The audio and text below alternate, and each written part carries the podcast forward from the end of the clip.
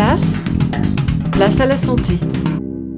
Bonjour, aujourd'hui intéressons-nous au soleil et plus précisément à ses apports en vitamine D.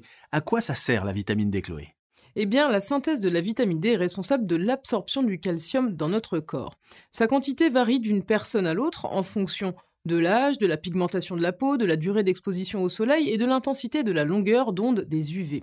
Donc le soleil est essentiel pour notre organisme car celui-ci n'est pas capable de produire lui-même cette vitamine qui est indispensable au bon fonctionnement de notre corps. Oui, mais alors quels sont ses bénéfices à cette vitamine D? Elle est essentielle pour le développement du squelette, le maintien d'un bon capital osseux et musculaire, la bonne transmission nerveuse et la régulation hormonale.